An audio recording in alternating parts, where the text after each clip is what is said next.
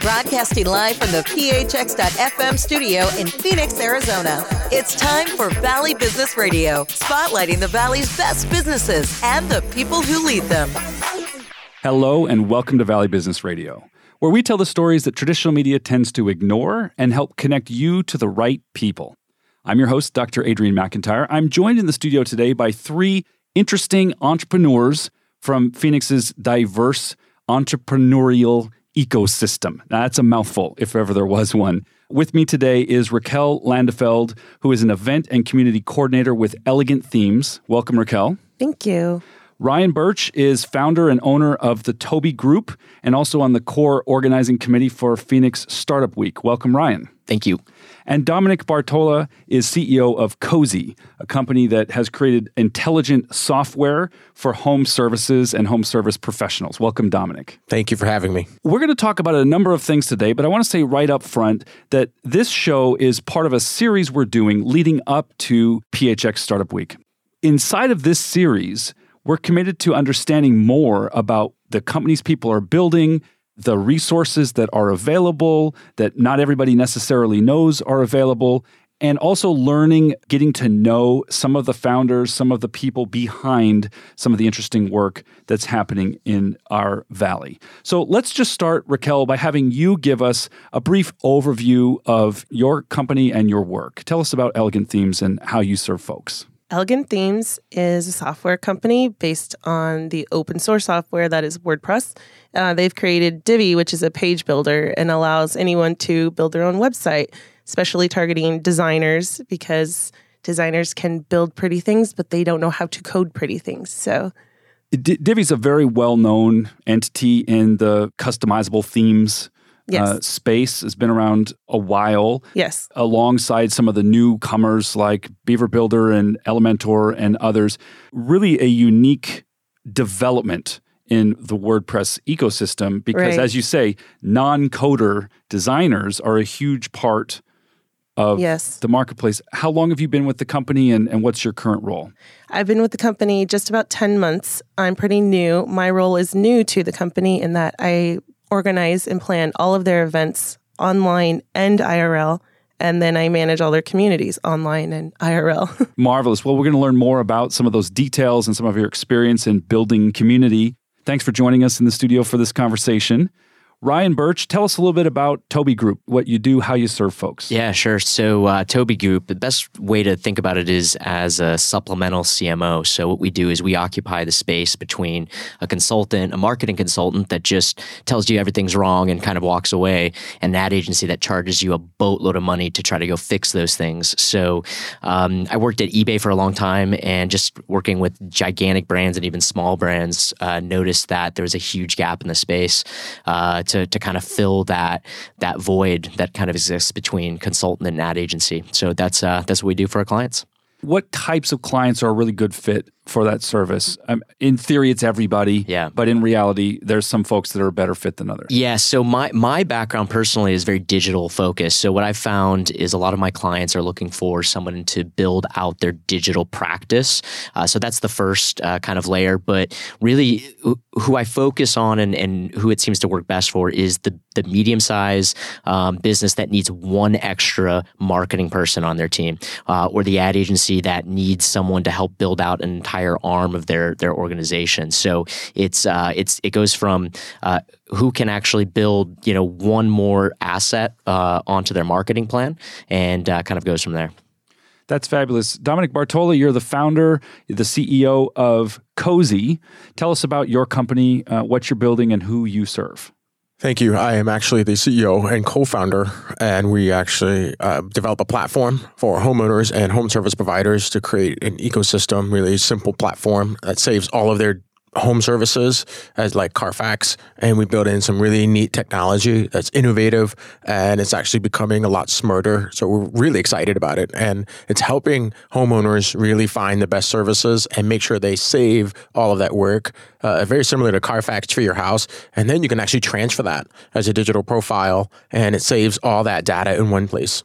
So, who are your primary customers? Are you going directly to the homeowners? Are you working with uh, providers? Like, how, what's the business model for this app? So it's, it's actually very simple, uh, very similar to you know Uber or Lyft or anything. Uh, we have providers, service providers that are coming on the platform and they download the app. And then we also have homeowners that are able to use the app, and there's no cost uh, for any of them. Uh, we did not want to charge for the lead, and we allowed the service providers t- to participate and allow homeowners to basically get the services from who they want.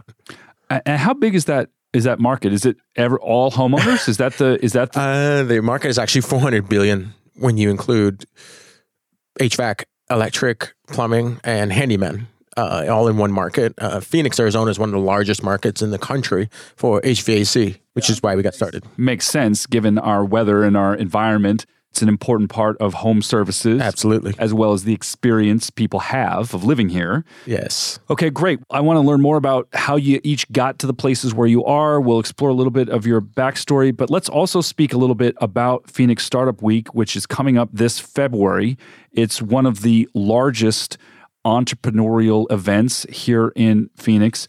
Ryan, you're on the core organizing team for this. Can you give us a brief overview of PHX Startup Week, kind of what it's all about, sure, um, and and really set the tone so that we can weave some of our uh, more specific conversations into that framework? Yeah, definitely. So you mentioned a couple things a moment ago, talking about your resources that people didn't know that they needed, as well as the networking that happens. And I think that those two aspects of uh, PHX Startup Week are what a lot of uh, attendees get out of the event.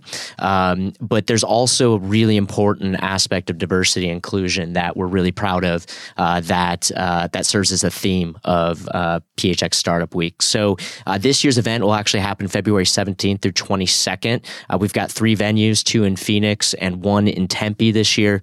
Uh, we're really excited because of the uh, speaker lineup uh, that that we've got coming out. But for attendees, it's really about finding uh, the resources, connecting with individuals that uh, you know are, are going to help them along their entrepreneurial journey. Um, so February 17th through 22nd is when that will be occurring. One of the things that was the inspiration for us to do a little mini series uh, leading up to Startup Week is the commitment that the event and the organizers and the volunteers and everyone associated with it, the commitment they have to empowering what we're all trying to do in our own various ways here in the Valley. So we're going to learn a lot more both in today's show as well as in the next five weeks uh, about different aspects of that. But one of the things I think we need to acknowledge right up front is that building something is hard. It's often lonely. It can be incredibly stressful, financially stressful, personally stressful. It's often not well understood by members of your family, your high school friends, what have you. So, as somebody who has come into this world relatively later in my own life, one of the things I've grown to appreciate about the intentionality that's put on community is that there are resources that people don't know exist, that other people, you know, you are only one conversation away from a right connection, from the right introduction, from learning about something that might help you. Uh, and, and so we want to bring as much of that to light as we can. I think in order to really get into that conversation, though, it would be useful to circle back and have each of you talk in a little bit more depth about your own founder's story, about your own professional journey. And Dominic, let's just start with you and work our way back around the table.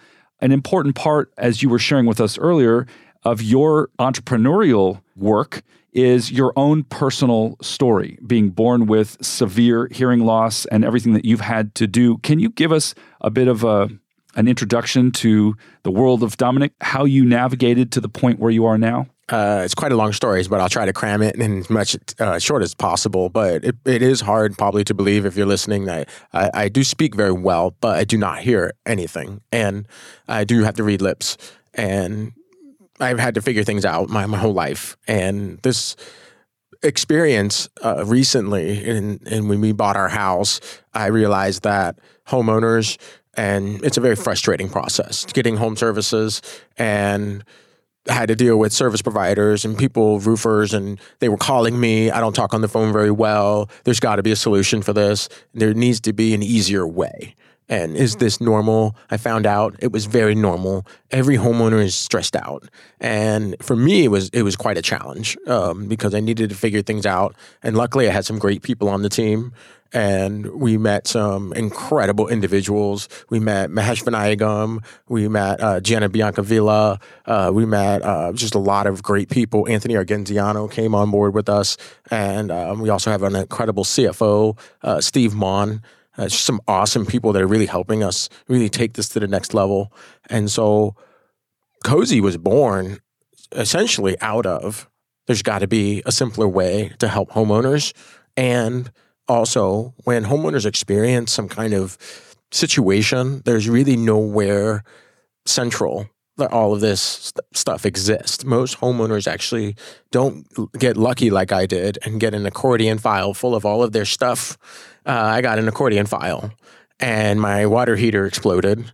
And I raced to my office, opened up the cabinet, looked at my accordion file. I had no idea who put in my water heater. And I needed to find out, and I had to call the previous homeowner. It was just it was just a really stressful situation, and Cozy solves that problem, and that's why we created that platform. And it's very simple. It's a great example of situation where there is a common problem shared by many, and there are some unique experiences that make things extra difficult yes. for some. Yes. Right. So, uh, with your own hearing impairment informing the development of this app, talk a little bit about the broader issue of accessibility for people who don't live with what you live with. Yes. They take so much for granted. Right. Just as people who don't live with white male privilege have to confront the reality of not having something that some people get to benefit from every day without knowing it. Right. There, there's a whole gap in experience between what it's like to deal with home services uh, mm-hmm. and and be hearing impaired, and yes. what it's like to deal with home services and still be frustrated and, yes. and have problems to solve. Can you speak to this issue of accessibility Absolutely. and how yeah. it plays out? Accessibility has been uh, it's been quite a journey for me personally. Uh, that's why one of the technologies we put in the app is conversational technology. You do not have to actually get on the phone, and the conversational technology allows you to request services and through a conversational chatbot and allows you to virtual assistant and then it basically procures your services for you. And you don't even need to hear one thing. You don't even need to say one word. And you can do it all with the tap of a button. So that was very important for me i mean and the company because of my involvement in the community on a diversity and inclusion level and really making this um, inclusive for everybody and not just one another technology okay and not just another startup it needs to be an example of okay I personally live with a disability, but there's many other people out there that can benefit from this type of technology with or without a disability. And we know the future is changing. We know lots of things are happening. And I just want to be an example for that. And I want this platform to be an example of that. Yeah you know, it reminds me of uh, something I haven't thought about for years, but I, I used to, in another professional life, live uh, for many years in the Middle East. And I had a friend who was working uh, with a nonprofit that was trying to create conversations around accessibility in countries that have no um, no policy, no code, no you know, there's no ADA for, right. for, for, over there, and it's a simple matter of navigating sidewalks in a country where the curbs are on average about 18 inches high. Uh, and you know you can't get a wheelchair and the sidewalks are often cracked and things of that nature so trying to create a conversation around what it would be like for people who who move differently to to be free to live and flourish in a city when the you know all the curbs are, are not wheelchair friendly in any way shape or form. And it just reminds me i think it's a, it's a useful reminder of how much we can take for granted if we're not mindful of the fact that different people have different needs and building something for everyone uh, would make a lot of sense We'll talk more about that when it, uh, with regard to Startup Week itself. But as we work our way back around, uh, Toby, I'm sorry, Ryan, tell us a little bit about Toby Group and your your journey. What got you to this point? Uh, what was your backstory that had you end up starting this company? Yeah, it, it's a long. I, I've been working in marketing and advertising for oh gosh, probably about just over ten years, twelve years, and I think what what that exposed me to was how much things actually cost uh, versus how much clients um, are actually paying for things. So just seeing that need, uh, you know, just seeing that gap and and seeing how much I think people are being taken advantage of on the I would say the client side uh, because of the way that things are marked up in marketing. Uh, it just it it just seemed like a no brainer, um, and it really is as simple as that. Is just recognizing that there is an opportunity there, and then also recognizing that when you know when speaking with uh, clients and, and the people that were um, that that were that that I was working for, uh, just how strapped they were for time and and how they were they they needed something else, but they didn't have quite the um, power or the authority or the money to go hire a big scale agency. So that that's where the need really kind of came from. And and there wasn't any you know higher calling or anything like that uh, for for my business other than the fact that I've wanted to start something. I've wanted to be an entrepreneur for a long time, and there's just a huge void and gap in the space. Now, you got started prior to this as a media buyer for a startup in Tempe. That's that, right. That company was acquired by eBay. That's right. What, what did you learn going through that transition from startup employee to acquired company to then deciding to start your own thing? There's actually one more step in that that's interesting. So I went from startup to Fortune 500, working on the biggest brands in the entire world, then back to startup. So eBay actually sold us back into that environment. So I went from a world where it was bootstrap, you know, do whatever you can, uh, get, just get by, and then we got bought, and that completely changed the game. You know, when you're working with bureaucracy, you're working with the corporate red tape, you're, you know, all of those other things things. So, uh, in you know, the question is, what what did I learn? Well, it, it really just shined a light on how difficult it is to get things done, both for a small business if you don't know the resources that you have, or if you're a large business and you just don't have the budget to get it done. So it, it just it just really shined a light on those two things.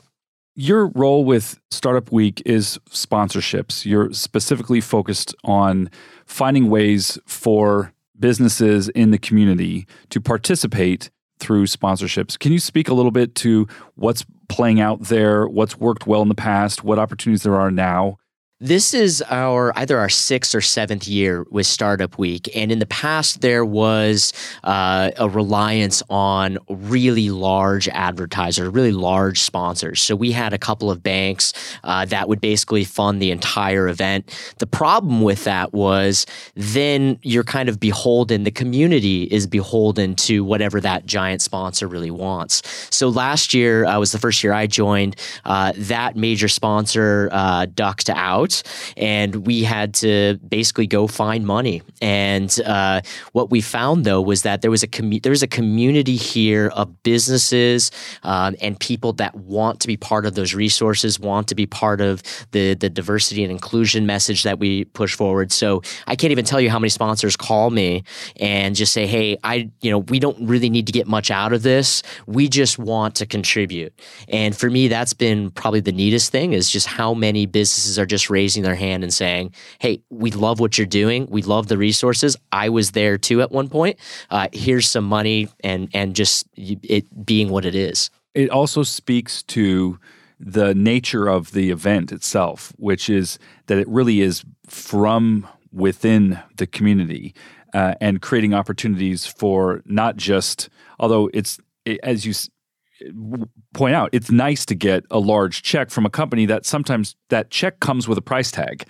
And you know, we've certainly seen in political campaigns the difference between campaigns that are run on the basis of small donations from a large number of people and what that allows them, the freedom that allows them to really speak for those people versus campaigns, and again, in the political realm, funded by large corporate checks or private donors or dark money and things of that nature. So th- there's a certain honesty that comes with getting those, you know, small dollar commitments and then really making sure that the event itself represents everyone who has supported it. Well, and that and, and that goes even beyond just the, the dollars, though, right? So we have a mission with the, our programming to make sure that that's diverse and inclusive, and it's bringing the right types of groups in. So last year, uh, I think we had a 50-50 split, you know, on gender, uh, demographics, all of those things, and that's very we do that very deliberately. So, uh, I, you know, I, I, I run the sponsorship side of things, but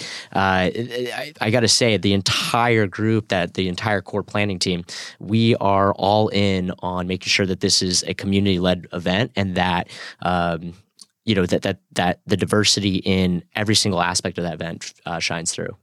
Raquel Landefeld, you are passionate about community. You have a lot of experience in building and nurturing communities throughout your career. Give us a little bit of an overview of that backstory, uh, some of the different roles that you've had, what you've learned along the way, and how that informs what you're currently doing at Elegant Themes.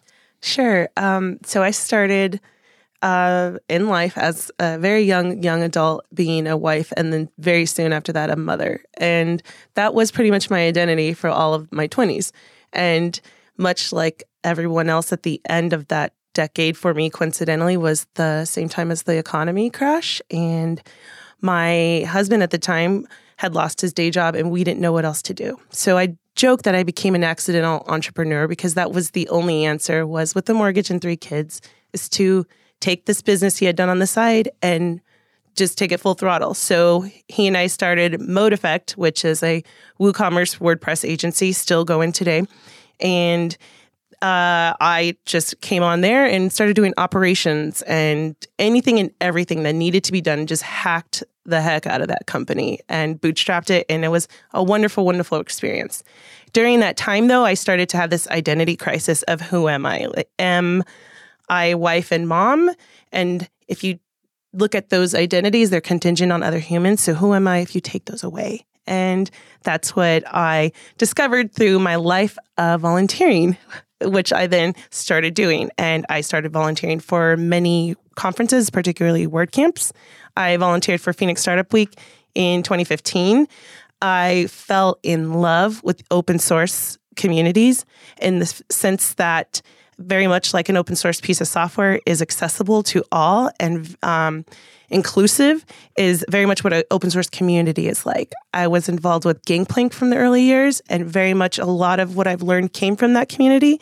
And I was just absolutely over the top in love with that and found that I was wanting to spend more of my time volunteering rather than my own company. And uh, about two years ago, I just thought, you know, I want to do this. I want to pursue a life where I am building community. I am particularly planning events, um, hopefully in the tech space. And so I exited my own company that I built and started the journey to um, start working for Elegant Themes. Eventually, is what ended up happening after a year of searching. But that was really what it came from. It came from falling in love with humans and discovering that what I did love was human and human connections and how we, if we're together as a community, it actually is what makes the world go round. It's not about like the latest, greatest startup. It's what are our relationships with each other. It's not about um, uh, who's who in the community. It's about what can I do for you in our community. And so being a part of WordPress has been interesting because they already got that for the most part, and that's where I learned it from. But when I volunteered for Phoenix Startup Week, I definitely saw a giant need at the time for more inclusivity and more accessibility, and very much felt like I can't leave this community at all. Like, even though I'd rather be, I'm more comfortable in the WordPress community, I want to stay in our startup community because they need people like us. We need to be that change, you know, the change we want to see. So um, I've been pretty involved with um, the startup scene in that sense and just at least volunteering and things like that because I just I want to see uh, it sounds like already is happening with our startup community. At the time, I felt like there was a lot of kind of we need to peacock is a good way to put it. And I was hoping to, you know, see more of that like humility aspect and service aspect. I think these are vital issues that every community and every group and every person needs to deal with as we grow up together. And they're certainly very relevant here in the valley where things are moving very fast. Uh, it's high growth in so many different ways, and yet it's so early and so young. And to a certain extent, I would even say so immature in other ways. That immaturity, by the way, is not inherently a problem, just like childhood is not inherently a problem. Uh, although parenting is a whole other, you know. I, at the same time, in our eagerness to talk the walk and be progressive and forward looking, inclusive, accessible, and all those things, we have to make sure that we're not rushing to the language and leaving behind the reality. So let's get real about this for a minute. And I think, Raquel, you have a unique lens into this, having been so actively involved in WordCamp and WordPress communities. You've seen some things that work really well and some things that don't. What is going well in our general entrepreneurial ecosystem? And what are some of the things we collectively need to do better? Uh, what are your thoughts? I think very much right now we're all aware that we need to be more inclusive and we need to actually reach out to minority groups. And uh, definitely, I see a lot of that. So we're being very specific to target women as girls, as kids, um, to get involved with anything related to STEM. Uh, that's a start. And I think that that's great. We're also, for instance, it sounds like what Startup Week is doing as well in any sort of WordPress event, like a WordCamp we make sure that there are certain demographics that are hit. So, unfortunately, as soon as, well, unfortunately, as soon as that uh, white male uh, quota is hit, then it's like we make sure that, you know, and it's actually not that way. It's more so like we're looking for any diverse um, minority group to be represented. Um, so I think that that's definitely a good start is acknowledging that there's a deficit there and that we can't just hope that others that they come it's that we actually reach out. Uh, i personally um, feel like there where i see a lack still is what in the group that i call the minority of minorities and that is native americans and i am native american so it is uh, very present in my mind. Um, i don't feel like we're reaching out enough to that community and right now i feel like i might be the only one in the entire state of or I should say more like city, the valley, um, that is a native in tech. And and it could be that I'm not doing enough, but you know, it's one of those things where we do, or especially me, I bite off a lot and I I'm really good about chewing, but I bite off a lot. And so there's only so much I could do for myself, um, by myself. It's critically important. It's something that I'm very mindful of in the way that we use our platform here at phx.fm with our shows. And it's so interesting, Raquel, to hear you do what I think so many people do, which is assume that maybe there's a deficit where you are. It's thoughtful of you to say that, but it's also probably not accurate. I mean, it's not that you're not doing enough. Correct. You're doing a lot.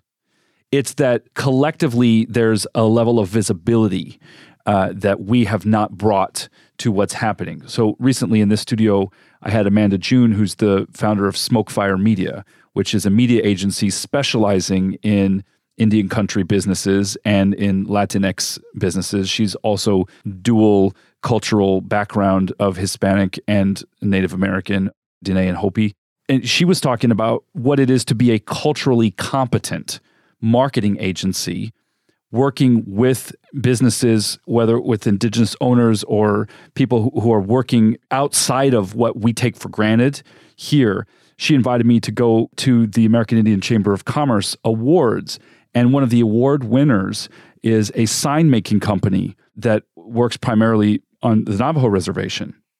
They were talking about the fact that in there, I can't remember how many years in business, they would have to drive to a tall spot to hold their phone in the air to get a signal to process a payment from a client when they're installing signage uh, and, and, it j- just makes you realize how much you take for granted in any metropolitan area, but certainly how much you take for granted with the socioeconomic and ethnic and other forms of privilege that some of us were born into. So, yes, we all need to do more. We need to tell those stories. We need to connect people with other people and get out of the way so that we're not trying to make ourselves the, the middle person of that transaction. That's also not needed. Let's turn to you, Dominic. What's your assessment? What are we collectively doing well, what's working, and what are some areas of opportunity, some things we could do better? Thank you. I um, actually have an opportunity. I've been on part of the board for the Diversity Leadership Alliance, which is one of the largest diversity awareness groups here in Phoenix. And my involvement in that uh, has been it's just been incredible because we, my role specifically on that board, really to look at uh, where the youth are and we have um, about 14 different high schools from Phoenix Union High School District that participate in our youth leadership program. And we have a majority of these youth, uh, juniors and seniors that are coming from un- underdeserved communities. And many of them, when we provide lunch, we do a, a one day a month workshop. And money, many of them, when we provide that lunch, that's their only meal of the day and I I'm very involved in that. And what we're doing well, I would say, is we've been raising awareness for quite a while, uh, which is which is incredible. And I think people are going, "Oh, okay, I'm aware," and that's great. And then now, what we need to do better is actually take action. And that's really where I found my calling. And I saw myself going, okay, I meet a wide variety of people because I speak and do a lot of public speaking, do a lot of workshops. I'm a college professor. I, am just a busy individual and also a father. I mean, I don't know how I am even here, but I I've come to realize when people come up to me and they go, you know, we're afraid, but we need someone that's not afraid. And maybe just because of my experiences and having that maybe be because I was bullied at a very young age and just develop this rock hard, no fear attitude. And because of that, I wanted to make sure that we had something and set an example. And we need more people like that that come from these backgrounds that maybe you have maybe you have a disability or maybe you have a background that's just just different you can definitely do something you can definitely start something um, I've been able to do it. I took a lot of figuring it out, but and there's a lot of a lot of people that are doing it, but we need to know who you are. And what we need to do better is more people need to be an example of this community and having no fear and being able to take action on that awareness. Very well said, both of you. Ryan, I want to ask you this question in a slightly different way because you also have extensive international experience. I mean, m- many of us do, but you have been actively working in lots of different places around the world where you must have observed different ways of working, different ways of organizing uh, communities. Uh, I, am curious about some of your experiences in Africa. I spent a fair amount of time in, in different African countries where entrepreneurship means something very different and is often much more in- exciting uh, and human in its in its connection with you know not only building people but building companies and doing well and doing good all together.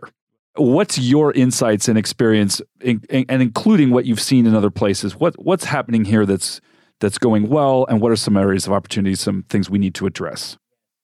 Yeah, so over the summer, I had a chance to uh, travel to Botswana, and uh, as part of a grant with uh, ASU as well as uh, the United States Embassy, and what we were doing is doing leader, uh, media literacy training at the U.S. Embassy there, and so we brought in uh, business leaders, uh, media folks, and teachers uh, from all over uh, Botswana, and, and what we were talking to them about was uh, media literacy. And uh, so my job was to talk about the technology be, behind marketing, the technology behind some of the the Russian election hacking and all that. Really, really neat stuff. Um, but what I was able to do after that, you know, that week long session is is go to other places in Africa. And, you know, as the white middle class guy in the room with um, hopefully no disability other than losing my hair, um, I was able to uh, uh, just just feel things that I had literally never felt before. I was the only white person in a place. I was the only person that um, came from somewhere where I didn't have to worry about whether the electricity was going to be out, whether I was going to have Wi Fi access. I, I, mean, just really simple things. Uh, and I got to meet entrepreneurs. Uh, there's a guy named Tonga Sai uh, who was a tour guide for us, and I got to know him and hear how much he struggles just to build one little tiny aspect uh, of his business. And quite honestly, it was really invigorating. Uh, and, and the way that I, I I talk to my friends about it now is that there are certain things you have to feel. So we can talk about it, and we, you know, you, you, uh, Dominic's talking about, hey, everybody's saying, oh, we're aware, but there's certain things you have to feel, and uh, so that's what uh, that that gave me. Um, as far as what we're doing well uh, here, I think there is a community. There is an entrepreneurial community. You look at the Yes PHX work and some of the things that that whole group has done. That didn't exist five years ago, and now it exists. Um, I think what we can do better and what we're working on with PHX Startup Week is not only recognizing diversity and what we all look like and the different challenges that we all might have, but diversity in what we each do. So there is this idea that uh, a startup is somebody, you know, it's two guys playing ping pong in Silicon Valley, and that's not the case. I mean, if you look at Dominic's clientele, I mean, it's guys on HVAC, you know, building HVAC systems, it's 120 degrees and they're sweating it out, driving around in a beat up truck uh, um, putting food on the table. We want that person to be involved. You know, that's the person that we want to talk to because that's the person that's underrepresented. Um, it's not me, the marketing guy that gets on, you know, uh, radio. It's it's that those people, and I think we need to do a better job pulling those people in. I agree that even the word entrepreneur struggles sometimes to be a meaningful one when its association with tech bros and hoodies and venture capital and big deals and you know unicorns and all these kind of things obscures the fact that if the word means something meaningful it means something about problem solving and innovation and, and courage and bravery and struggling through juggling multiple demands to, to solve a problem for someone else, even when you might continue to deal with problems in your own everyday life. So what needs to happen, or if anything, I mean, maybe we don't worry about the word, uh, but, but what does entrepreneur mean in your use of it? And, and what do you want people who might be listening to this with an idea, or people who might be listening to this in the early stage of something, to know about what's happening around them that would help them feel less isolated, less alone? Raquel? For me, entrepreneur is life hacking, it's problem solving. And the best example I could give toward that is that's what I instill in my kids who are now teenagers and they're very active. And the one thing I didn't get a lot of is uh, something I wanted to give them was opportunity. And they, but at the same time, not privilege. I mean, there's enough privilege as it is being born into this country and into this city. Um, and so I, I try to instill in them problem solving. So when they uh, want money, I'm like, well, then figure it out. Go babysit, go mow lawns, go do something entrepreneurial, figure it out. Don't, I don't want my kids falling back on McDonald's or some retail store that will solve their problem in a big way now, but then maybe make them a little bit um, dependent on that sort of um, solution as opposed to a solution where you've really made your brain work hard and you've figured it out. So, I mean, for me, that's what entrepreneurship has been. As someone young and learning, and when I was still trying to figure out things, I always thought of that as kind of like you're not an entrepreneur until you're Zuckerberg level. You're not an entrepreneur until you've made it. And I didn't realize, yes, that it's so much of us, so many of us actually are entrepreneurs because we are problem solving today and we are doing the best we can. And you don't have to have uh, backing or yeah, um, investors and things like that. You can start with nothing and figure it out. Dominic, what does the word entrepreneur mean to you? What do you want other people to know about this form of working and making a life? Uh, I would say it's two things, Adrian. It's it's resilience and and having that resilience because it and I'm learning this firsthand and and I've been in many different roles, many different professional environments and working in nonprofits, working in the East Coast in New York City, one of the largest PR firms over there when no one even just looked at you and just all wide variety of experiences. And having that resilience and being okay with struggle and it's going to suck. And I've had to stay up late nights and not sleep, just thinking to myself, okay, this is going to suck, but I'm resilient. I can get through this. We're going to make this. We're going to make this happen. I don't know how it's going to happen. We're going to make this happen.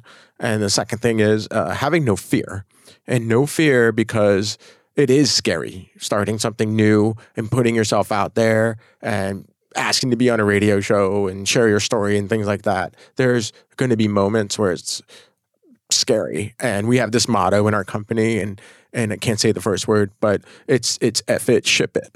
And it's just F it, do it. We're gonna do it and we're just gonna go and we'll see what happens. And that's how we're that's how we operate. And that's how I've always operated. I mean, I've had to personally in my life just do it, go to this meeting, meet this person, and you're not gonna hear them, but just do it. Just just ship it and make it happen. Um, so those are the two things that really stand out to me because I think it's overused. I think entrepreneurship is overused and people maybe don't understand it as much. And honestly, thinking about it, everybody's an entrepreneur because you've got to figure it out. You have to have resilience. You have to overcome your fears and everything that comes along with it. Ryan, even the word startup in Startup Week uh, carries with it that connotation of this is for software, this is a tech thing, uh, this is for Dominic's app company, this is for WordPress people, this is for nerds and geeks and engineers and founders of those types of companies. And while I know that perhaps the roots of the event are deeply in that world, the vision for the future of PHX Startup Week this is something for more than just technology companies, app companies, and things of that nature. Can you speak to how you view entrepreneurship and how Startup Week serves all those types of businesses? I grew up here, and I think you'd be hard pressed to find another business event as big as Startup Week. Uh, so when I talk to sponsors, that's the first, you know, from out of state. For you know, Adobe was a sponsor last year, um, and so when I'm talking to Laura at Adobe, she says, "What is this about?" And I say, "Look, I grew up here. This is the premier business event, um, and I actually feel that way because, like Dominic says, everybody's an entrepreneur. I can't tell you how many unique startup-y things that we did at eBay that had nothing to do with me being my own business owner." So you can work in a corporate environment. You can be um, anybody in a corporate world. The, the bottom line is everybody's trying to figure something out. Everybody's got an idea. That could be to push their team along in a new way, to give some of you know somebody uh, that sits next to them a new resource. So um, so I would say that you know, I don't really even like that that I don't like that startup word. We're talking about PHX and Phoenix. I would actually drop the second word of that uh, faster than I drop the the first and and focus on that because just call it PHX week. PHX week. Yeah, I mean honestly, it's uh, I mean we're gonna have two thousand people that that come together for six days and and a lot of really great speakers uh, that are coming in and and uh, workshops, all of these different things. And you can't just tell me that a workshop on funding, a workshop on marketing marketing or some of those things only uh, pertain to somebody who wants to start a business. So, uh, so that's the one thing I'd say about you know this word entrepreneurship or even startup as a word. There's something else that I know is in the DNA of this event that I think is worth highlighting, and that is the understanding that nothing happens in a vacuum that everything has a support system or systems that reach out into the communities. And you can't start a business, a company, whether it's in tech or anything else, without being connected to the world of you know financial services or insurance or you know um, commercial real estate at some level even if it's a co-working version of commercial real estate there are so many different educational offerings that are available uh, that that can help small business owners, startup founders, entrepreneurs, and SVPs, senior executives, C-suite leaders, uh, with the, the knowledge, et cetera. So, just because it is a startup does not mean it's somehow removed from the world. It's in many ways even more embedded in the world. I'd love to circle around a little bit and talk about some of the resources, whether they are people, organizations, learning opportunities, et cetera, that have been important to you in your journey? What, what has helped you get to where you are? What are some of the things you'd like to call out or draw attention to that other people might need to know about? Again, people, uh, companies, resources, online, plat- what, whatever. Like, what has helped you get to where you are now, Dominic? I would say uh, number one, uh, I'm very lucky to have people that believe in me, and I, uh, I mean, starting with my wife, of course, and she's my, my number one cheerleader. Um, she's just our number one our rock for the for the family. So uh, I have I have I'm very blessed because I feel like the the the good that I try to do in the world is is coming back in the form of some amazing individuals. And those individuals, I sincerely ask them, say, look, I need your support, I need your help. And all of them have brought something unique. And we formed an advisory board, and that has really certainly helped the company. And personally, I've I've been also blessed to find and meet really unique and successful individuals and have followed them and I really don't care what others have to think. And I just will do whatever it takes to learn as much as I can from you and follow you and be like you, take the things that I like about you and not afraid to ask those questions. I was the very, very curious kid, always asking questions. I still do it today. And my wife has to deal with that, unfortunately, but she does. And I God bless her for that. And then I'm just naturally really curious. So I'm really always asking, what can I do better? How how does this work? Why does this work? Um, how can we make this better? So that's really one of the biggest things: having the right people in my life and not being afraid to ask those questions. Do you want to be specific and name any of the people or any oh, of the yeah, organizations? You don't I have to, to, but if I would love it, to. I'm really wanting us to start calling out more by name, either people or organizations or courses or anything Yes. that have really helped us. What what has been you know, if you were writing the acknowledgments, right? uh, and obviously you can't be exhaustive here, but if you were to select from and call out a few highlights, who, or what do you want to acknowledge? So no, number one, I would probably have to uh, definitely thank Marion Kelly. Uh, Marion Kelly is very influential in our community. He was the founder of the Diversity Leadership Alliance, and then um, I had the privilege of of being introduced to. Uh, Stephanie Small. Stephanie Small. Uh, I was introduced to her because I have a hearing dog from an organization called Canine Companions for Independence, and his name is Plato, like the philosopher. And because of my I, I had connection with that organization. I met Stephanie Small. Stephanie Small is just very influential in our community as well. She started a, a, a nonprofit called Free Arts of Arizona for abused children, and now she does consulting with many different nonprofits. Uh, she's been very influential for me. And then I also had a privilege of meeting Lee Barnett, who uh, was a, a very influential leader at American Express at that time, and now does very well for himself. Um, and we were very lucky to be introduced to Mahesh Vinayagam, who is the CEO and founder of Cubatica. And then we were also um, introduced to um, Anthony Argenziano, who has just been a phenomenal person for us. He used to have uh, experience at eBay. And I was also blessed to meet uh, one of my former students. Uh, his name is Ryan Sanford. He's uh, one of the co-founders of Cozy as well, and he uh, has been very helpful, very, very um, influential in our decisions. And then, I mean, I can go on, but Jenna Biancavilla was also uh, a key individual for me, and she's uh, very just on power, you know, house of a woman and being able to run all of the companies she does. So, and our CFO Steve Mon is really incredible as as uh, just bringing that financial responsibility to us. Uh, something I'm not the the most apt at for, for operations and everything, and he brings that to the table. So we have a wide variety of advisors and.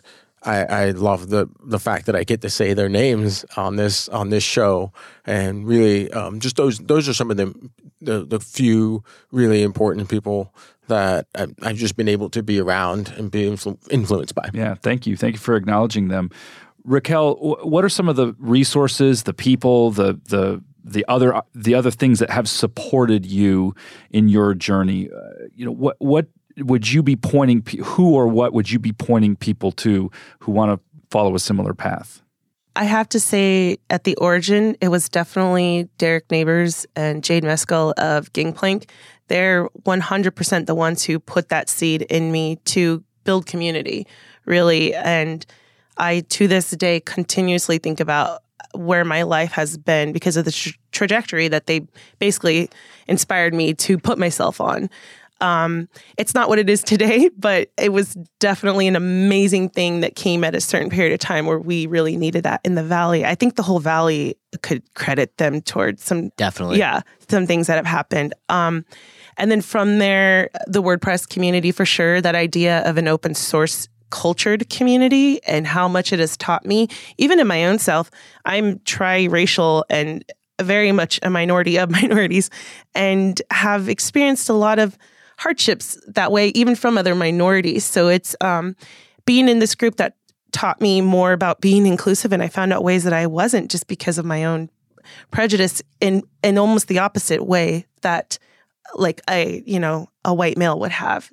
Very valid and important. I mean we're not free from this because right. we're human. Right. And yet some of us have benefited historically from structures that are designed for us and not others. Right. But but what we all need to do to address it includes something for everyone. A hundred percent, absolutely. And so the WordPress community has been a huge part of that. Um, people there, I would say here, Carol Stambaugh um, has just been like my partner in crime with this community. Um, and I would say overall, the startup community, I'd say Amber Peshin, who's just been huge on her and I very like minded in in and connecting humans, I guess, and seeing an issue where we saw a need to be solved and we went and just decided we're going to be a part of this, you know, and very, I love, I love what I'm hearing that is happening at Startup Week. I love that there have been characters in our community in the past that maybe weren't a good fit and that they've kind of had to self select out because of people in our community deciding to step up to the plate. And I, I, I mean, I can't not say that it wasn't because those of us who saw it decided to stay and not leave, which I felt tempted to do because I, I felt. I, I felt that high school feeling of being, you know, bullied or, you know, not feeling like you're good enough and but just decided that it can happen. So I would say those. Um, I, I you know, uh, co-working spaces. I would say been huge on that. Huge. Cohoots is specific to help out minority women.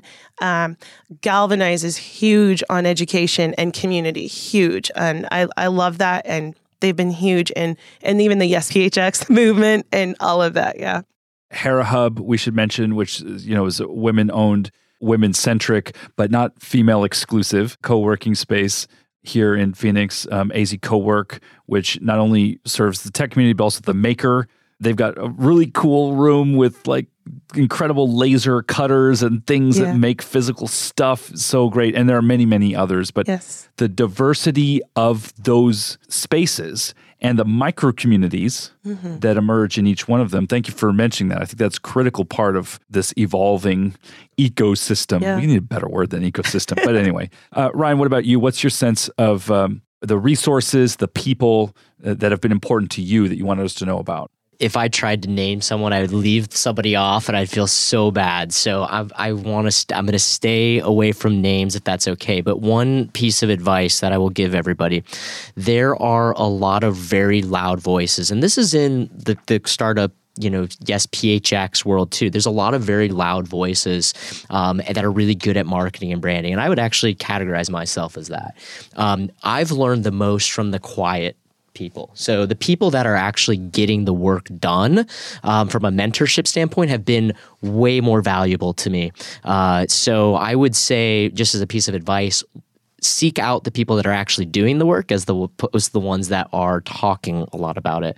I know that sounds a little counterintuitive, uh, being on a radio show, um, but that's a piece of advice. Um, second thing is uh, don't underestimate the power of some of our digital tools. You can learn just about anything on YouTube, literally anything you can learn on YouTube. Um, so, uh, and that goes for people that are starting the sweaty, you know, blue collar startup all the way to, you know, building really complex websites and things like that. And I don't necessarily always recommend that, but um, don't underestimate the power of communities in a digital format. That's great. And you know, the theme of this year at Startup Week is connect PHX, the action that fulfills on the mission of thrive and build PHX. This is as diverse and, and interesting and unruly of uh, of an environment as any I've seen anywhere in the world. Uh, it's it's certainly an opportunity to experience the community uh, in all of its unruly beauty. Love it. And, you know, just really want to encourage folks to register to attend the event. Early bird tickets are still available through this week. That's right. Yep. And Ryan, there are also sponsorship opportunities that are still available, uh, and people should reach out directly to you. Yep. You can email me directly at ryan.burch at phxstartupweek.net. Burch is spelled B U R C H. So ryan.burch Great. We'll we'll link up to all the the details in there. And this is just you know our invitation to to show up, to participate. Uh, if you have a vision for something, if you have a small business, if you are a startup founder, if you're in e-commerce, if you you know sell homemade Play-Doh uh, on Shopify. You're welcome. This is your community. This is for you. And we also need you to help us make it better you know, Dominic probably has many things he could contribute in terms of what it would mean for an event to be accessible to somebody with a hearing impairment. There are many other kinds of contributions from your own personal experience that you could share. And I know the core organizing team and the many different subgroups and all the volunteers are wanting to listen and learn as much as they are to talk. So, by all means, please do connect with the rest of Connect PHX. And we're going to do more episodes of this little mini series over the next few weeks. I just really want to thank all of our guests for their contributions. Dominic Bartola, co founder uh, and CEO of Cozy. Ryan Burch is a founder and owner of the Toby Group. And Raquel Landefeld is the event and community coordinator with Elegant Themes. They all have deep experience, as you've heard in this conversation. I'm sure there are many more things they could talk about that we simply haven't had time for. So I would urge you to connect directly with them and come to Startup Week, right? Thank you guys so much for joining us in the studio. I really appreciate your insights and your perspectives. You're welcome. For all of us here at phx.fm, this is Dr. Adrian McIntyre. We'll see you next time on Valley Business Radio.